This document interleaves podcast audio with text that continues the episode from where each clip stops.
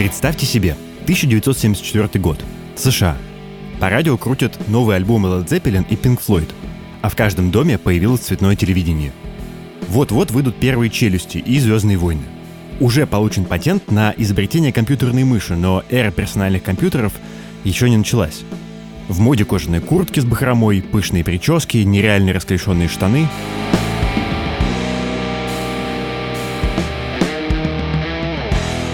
Город Ист-Лансинг, штат Мичиган. Середина дня. В пиццерии Доминос раздается звонок. Оператор берет трубку и дежурно произносит «Алло, Доминос?»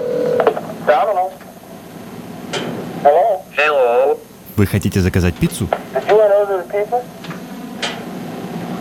I'd like to order a pizza. A large pizza, please. Pepperoni and mushrooms. Оператор спрашивает адрес. Но в ответ тишина.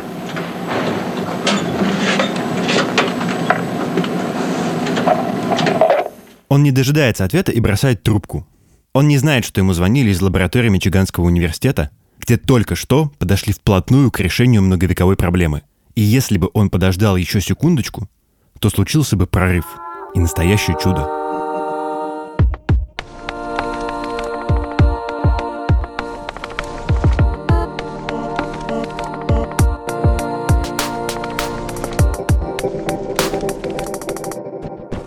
Привет! Это подкаст «Вы находитесь здесь» от Сбер Devices и студии подкастов «Либо-либо».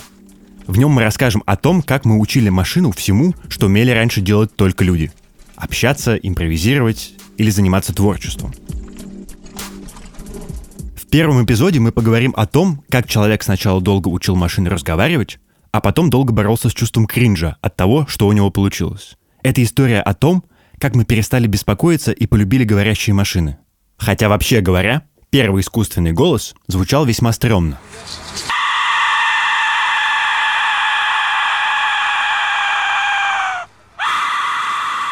Звучит так, как будто бы человек, с которым вы разговариваете по телефону, только что узнал, что пауки умеют летать. Но на самом деле это так называемый свисток смерти.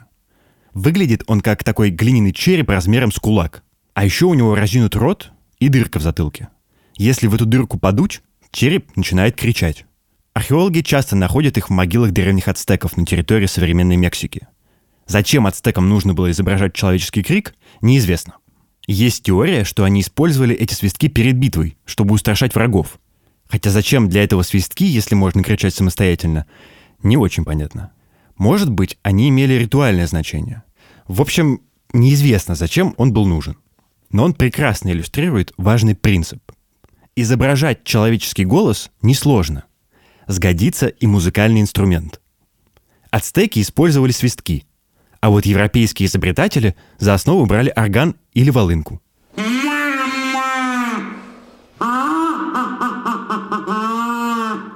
Ее создал изобретатель Вольфганг фон Кемпелен еще в 18 веке. За основу он взял как раз волынку. Меха гнали в воздух в специальную коробочку-резонатор, где возникал звук, похожий на «а». Чтобы получить слово «мама», нужно было просто прикрыть рукой выход из коробочки, и тогда из «а» получится звук «м». И вот так, то поднося, то убирая руку, получалось слово «мама». Логика фон Кемпелена была очень простой. Его модифицированная волынка имитировала устройство речевого аппарата. У человека он устроен следующим образом. Легкие гонят воздух через связки. Связки начинают вибрировать, как струна, и издают тон. Дальше этот звук попадает в ротовую полость, и там как бы проходит постобработку. Мы меняем положение языка и губ, и звук от этого меняется. Так получаются все гласные и звонкие согласные. Глухие звуки просто не задействуют связки и образуются как шум от трения воздуха о зубы, губы, небо, в общем, обо все, что есть у вас во рту. Скопировать легкие несложно, сгодятся, например, меха волынки. Изобразить ровный тон связок тоже легко. Сгодится струна или вибрирующая пластина. А вот дальше затык. Сымитировать движение губ и языка механическими методами очень сложно. Они двигаются плавно и с огромной скоростью. За секунду человек может произнести целое предложение из десятков звуков. Над решением этой инженерной задачи изобретатели бились буквально десятилетиями. В 1780 году Петербургская академия наук даже объявила конкурс на создание говорящей машины. Его выиграл изобретатель Христиан Готлиб Краценштейн. Он решил обойти проблему и сделал машину, которая работала по принципу органа. Проблему с плавным движением рта изобретатель решил очень просто. Вместо того, чтобы заморачиваться со сложной механикой, он установил на выходе из органа слепки человеческих ртов с губами и зубами. Каждый рот мог издавать только одну гласную, и всего их было пять. Говорить эта машина, конечно, не могла, но отдельные звуки изображала достаточно чисто – Получается, осталось придумать, как изображать остальные звуки человеческого языка, и дело сделано. В 1846 году немецкий изобретатель Джозеф Фабер представил свою говорящую машину – эуфонию. И она была настоящим чудом инженерной мысли. Фабер проработал над ней 25 лет. 14 клавиш пианино контролировали механическую челюсть, губы и язык. Роль легких выполняли меха, а связки заменяла вибрирующая пластина. Играющий на таком аппарате человек мог также регулировать высоту речи и расставлять ударения, поворачивая маленький винт или вставляя трубку в механический нос. Машина Фабера умела произносить слова и даже составлять несколько предложений на английском, французском и немецком языках. Но машина была огромной, и со стороны это выглядело, как если бы рояль врезался в гидравлический пресс. Видимо, чтобы как-то очеловечить свое изобретение, Фабер повесил на нее женскую гипсовую голову в парике с кудряшками. И звуки машины как бы доносились из ее рта. Да, решение напоминает логику ацтеков с их глиняными орущими черепами, но Фабер вряд ли о них знал. Как бы то ни было, публика не оценила инженерного гения Фабера. Вот как в своих мемуарах рассказывает о демонстрации машины театральный менеджер Джон Холлингсхед – Профессор был не слишком чист, а его волосы и борода, к сожалению, требовали внимания парикмахера. Его вид не оставлял сомнений, что он спал в той же комнате, что его чудовище Франкенштейна. Тогда мне подумалось, что им обоим суждено жить и умереть вместе. Когда профессор прикоснулся к клавиатуре, машина хриплым голосом стала выдавать слова, которые медленно исходили изо рта фигуры, словно из гробницы. Фабер возил свою машину по всяким выставкам, но публика так и не полюбила его изобретение, отчего ученый впал в депрессию и в 1866 году уничтожил эуфонию и покончил с собой. Оказалось, что недостаточно научить машину говорить, надо заставить человека ее слушать и не отворачиваться. А с другой стороны, эуфония была настолько сложной, что управлять ей мог только сам Фабер. На вершине своего развития механический синтез зашел в тупик. И все изменилось когда в игру вошло электричество. Что такое 19, да, 18, 19 век? Это механика и пневматика. Это Андрей Смирнов, специалист по истории и теории звука, руководитель лаборатории звука школы Родченко. И вот все акустические аппараты 19 века, они, конечно, в основном ориентированы на пневматику.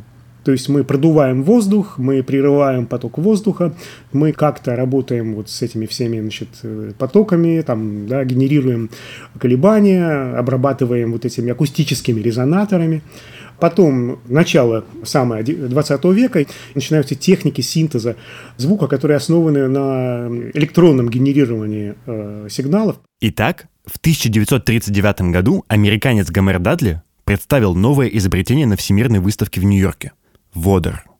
Внешне этот аппарат был все еще похож на музыкальный инструмент. У него была клавиатура и педали. На клавиатуре можно было набирать звуки, а педалями генерировать интонацию. Нажимаем педаль, голос повышается, отпускаем, понижается. Но в отличие от эуфонии, водор был электрическим.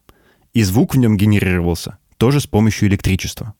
Звучал он так. For example, Helen, will you have the voters say, she saw me? She saw me. That sounded awfully flat. How about a little expression? Say the sentence in answer to these questions. Who saw you? She saw me. Whom did she see? She saw me. Well, did she see you or hear you? She saw me. Хорошо слышно, как машине удается интонировать. Проблема была в том, что водором было очень сложно управлять.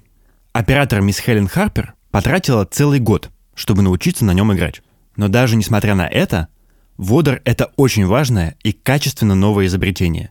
Ведь он по-новому обращался со звуком, переводил его в электрический сигнал, который, в отличие от звуковых волн, можно было передавать на большие расстояния. Именно так в 1939 году Водор прозвучал в эфире радиостанции. Радиоведущий попросил Водор поздороваться с аудиторией на западном и восточном побережьях США.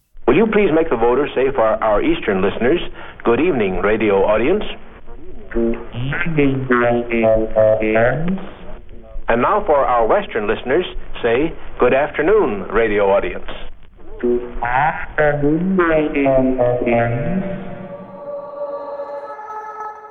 Вообще, начало, собственно, цифрового э, синтеза – это программа Макса Мэтьюса Music, там самая легендарная версия Music 4, 58 год, опять лаборатории Bell в США. Но в первой версии она умела делать, играть одним голосом, э, омерзительным таким зумером, играть, ну, когда, как вот на первых игровых компьютерах. Вот она делала то же самое, только за там, десятилетия до. И э, следующие ее версии сразу, да, все вот 58 и потом сразу пошли новые версии. И вот уже где-то 62 год она уже умела петь. Например, э, может быть, одна из самых легендарных работ, синтезированных в Bell Laboratories, да, музыкальных, это такая песня, популярная песня Bicycle Built for Two, которую Макс Мэтьюс синтезировал с помощью своей программы, э, и в которой компьютер пел э, таким полустарческим голосом вот эту песенку.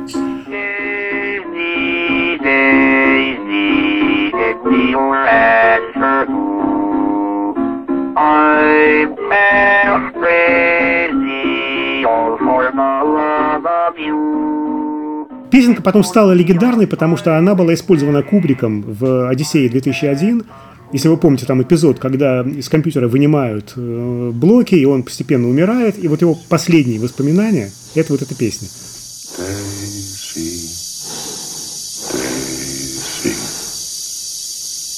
Give me your answer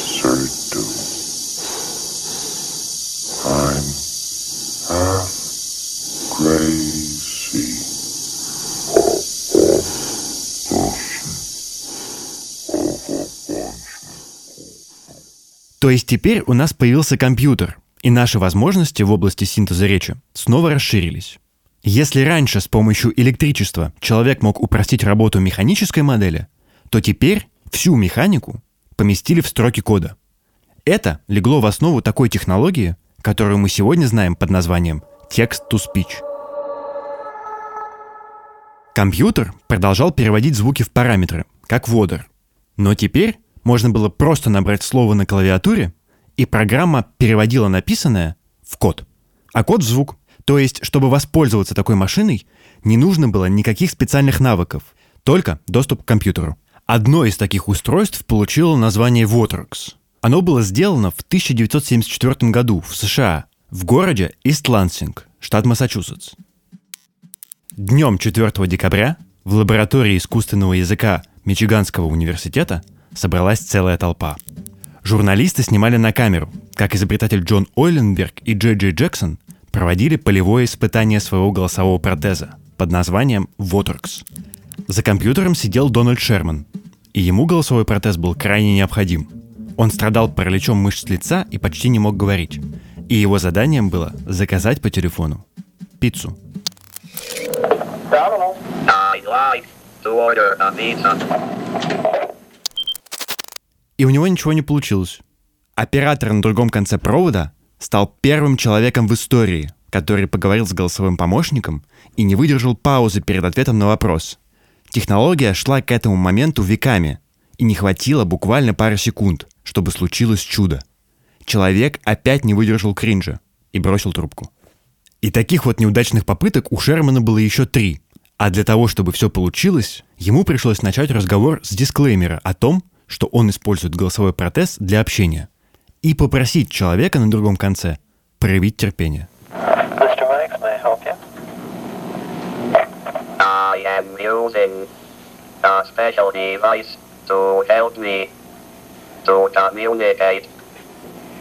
Oh. Sorry, we didn't understand what was going on. Please be patient while I prepare my responses.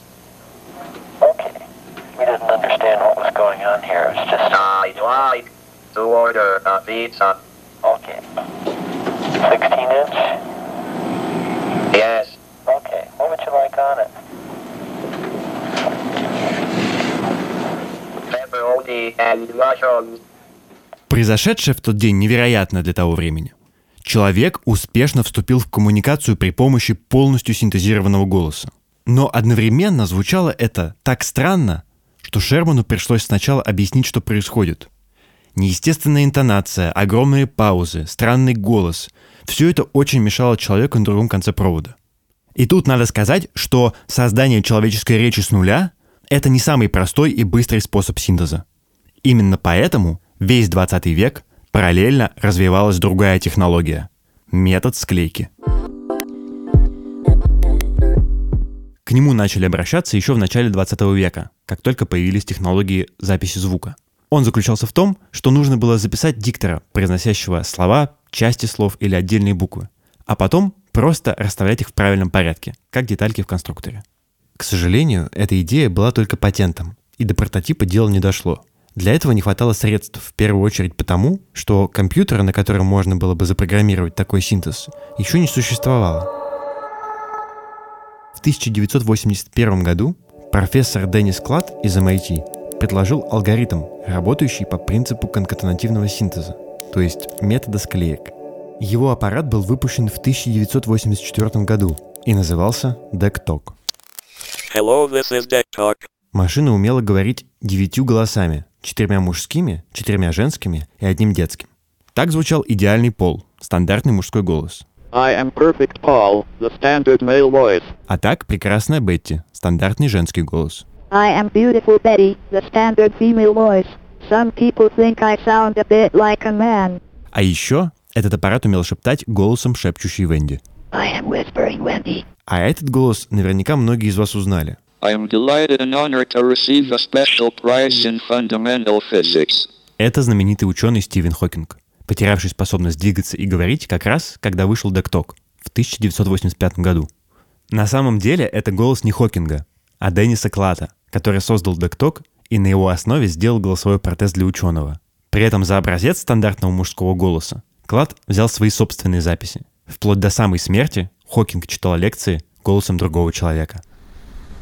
Уважаемые пассажиры, абонементные билеты рабочего дня оформляются сроком действия 1, 2, 3, 4, 5, 6, 12 месяцев и 5, 10, 15, 20, 25 дней.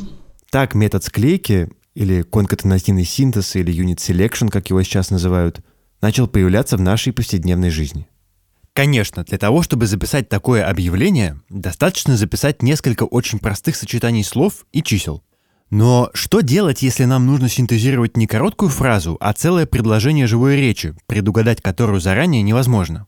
Как получить естественную и богатую речь, не записывая при этом заранее все возможные сценарии?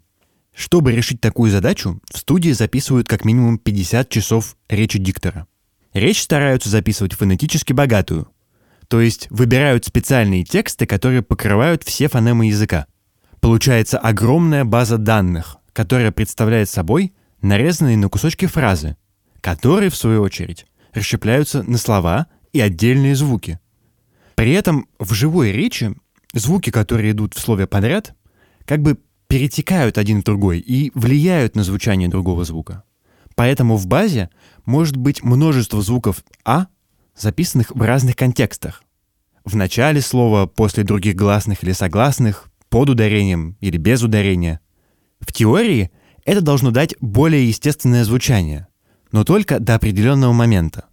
Любая, даже самая обширная база не может учитывать весь контекст и регулярно сталкивается с тем, к чему жизнь ее не готовила.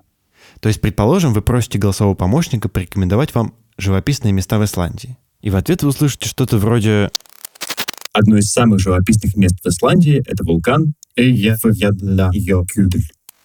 Фраза «одно из самых» часто встречается в нашей речи и может быть полностью предзаписана диктором в студии.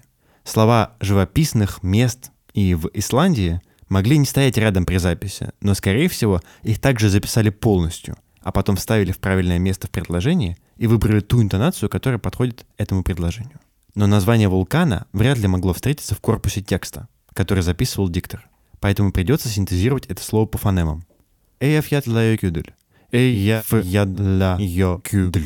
В тех случаях, когда в базе диктора нет нужного слова, синтезированные фрагменты звучат неровно, и слушателю быстро становится понятно, что это роботизированная речь.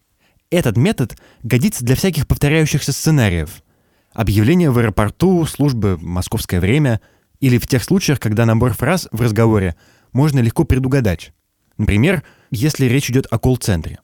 Но для ситуации нормального человеческого общения этот метод явно не годится.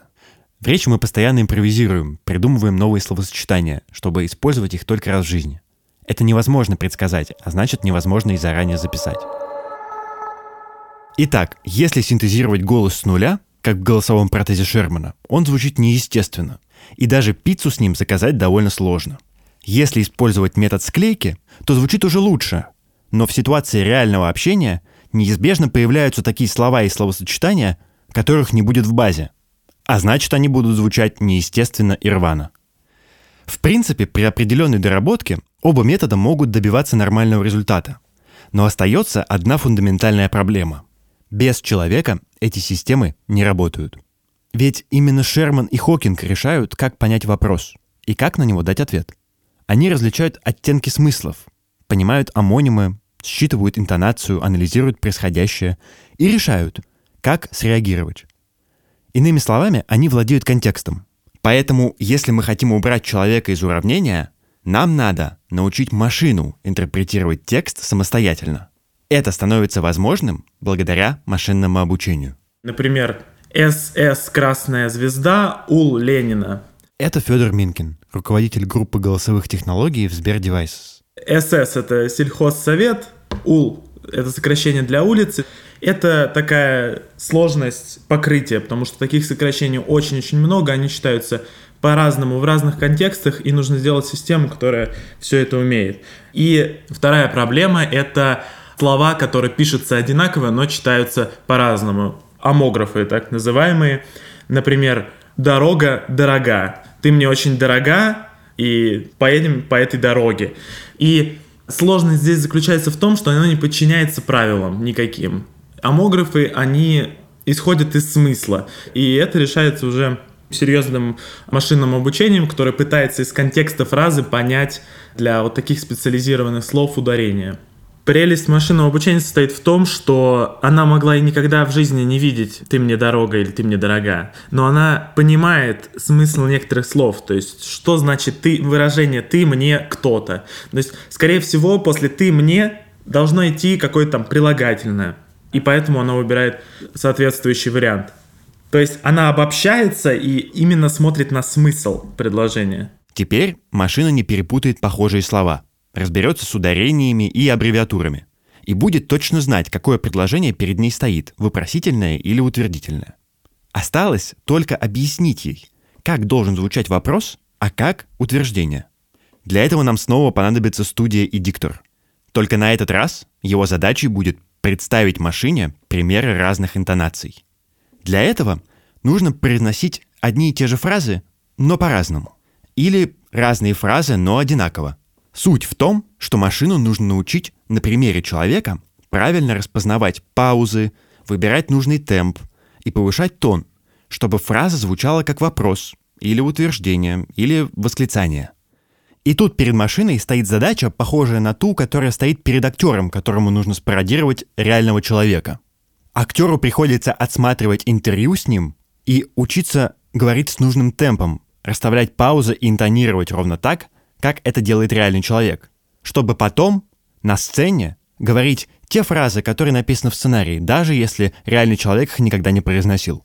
И в методе параметрического синтеза за эту задачу отвечает нейросеть которая называется большая акустическая модель. И у модели здесь э, очень сложная задача. Ей нужно понять, как человек, по которому мы делаем эту систему, говорит. У, у каждого есть стиль некий. Этот стиль нужно понять. Нужно правильно делать паузы между словами, правильно ускоряться. Однако передавать стили, которые никогда сеть не слышала, например, вот хочу я спеть Ведьмаку заплатите чеканной монетой, то она никогда такого не слышала, и в корпусе такого в принципе нет. Вот передать какие-то новые стили, какие-то такие вот э, э, особенности, которые мы услышали, но вот в трейне еще их нет, такого пока с хорошим качеством делать не умеют.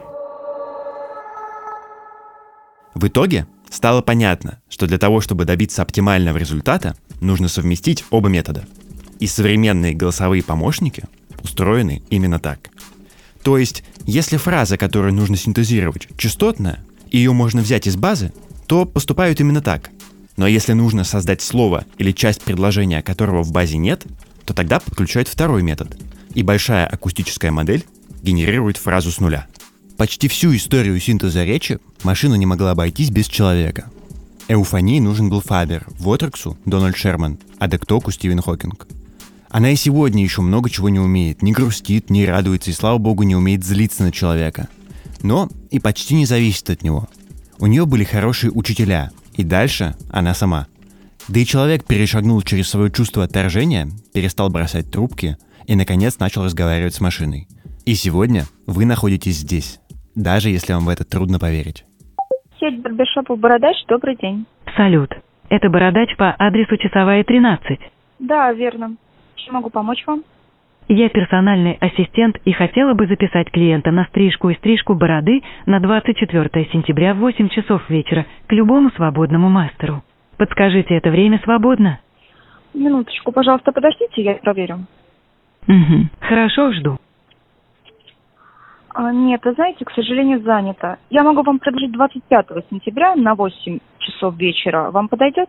Отлично. Запишите, пожалуйста, Петухова Валентина. Номер телефона 8 926 416 8. Скажите, пожалуйста, вы записали? А, будьте добры, пожалуйста, номер еще раз продиктуйте. 926. Номер телефона 8 926 416 8. Уточните, пожалуйста, вы записали? Да, записала. 25 сентября в 8 вечера будем ждать вас. Спасибо. Всего доброго. Это подкаст «Вы находитесь здесь» от Сбера и студии подкастов «Либо-либо». Над выпуском работали звукорежиссер Павел Цуриков, композитор Кира Вайнштейн, сценарист Катя Зорич, редактор Лиза Каменская и Семен Шишенин, продюсер и ведущий Павел Боровков. Слушайте нас везде, где вы слушаете подкасты. Пока.